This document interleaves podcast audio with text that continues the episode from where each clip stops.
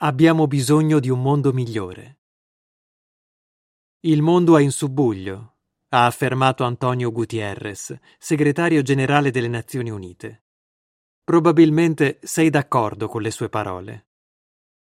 Ogni giorno si sentono notizie sconvolgenti. Malattie e pandemie, disastri naturali, povertà e fame, inquinamento e riscaldamento globale, criminalità, violenza e corruzione, guerre. Abbiamo bisogno di un mondo migliore, un mondo dove ci siano salute perfetta, sicurezza per tutti, cibo in abbondanza, un ambiente pulito, giustizia per tutti, pace globale.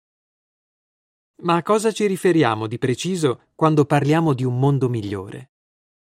Cosa succederà al mondo in cui viviamo ora? Cosa possiamo fare per vivere in un mondo migliore?